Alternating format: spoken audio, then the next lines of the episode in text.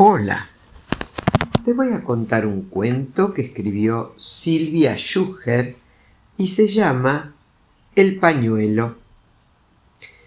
Lo que pasa en la pantalla es terrible. Decir tristísimo es poco. El cine es un mar de sollozos ahogados.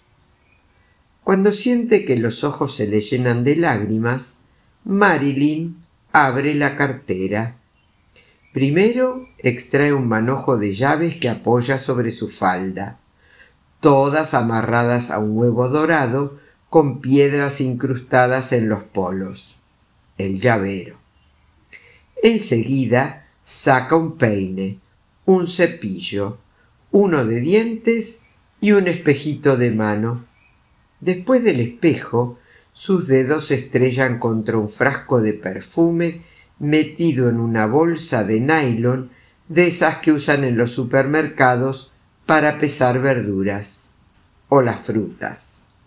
Sin quitar un segundo los ojos de la pantalla, Marilyn extrae de la cartera un par de anteojos de sol, el estuche, un rouge, una caja de chicles, una billetera, el portadocumentos que le regalaron, el rollito de papel higiénico que siempre guarda por si le vienen las ganas de ir al baño en un bar, cospeles y un sacapuntas.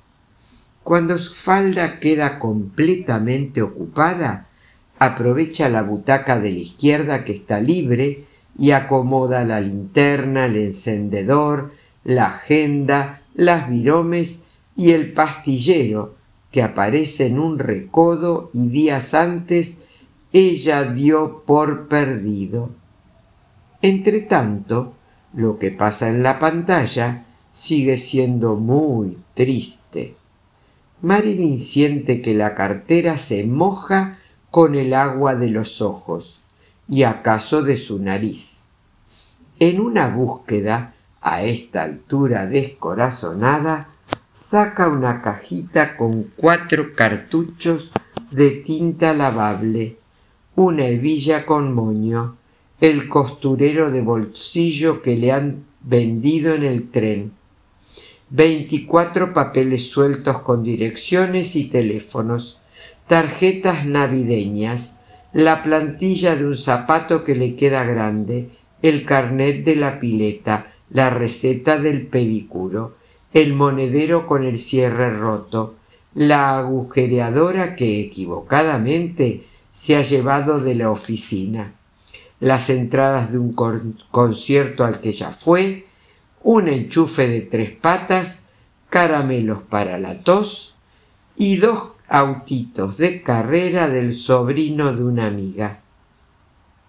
Cuando Marilyn encuentra su pañuelo, la película ya ha terminado hace quince minutos.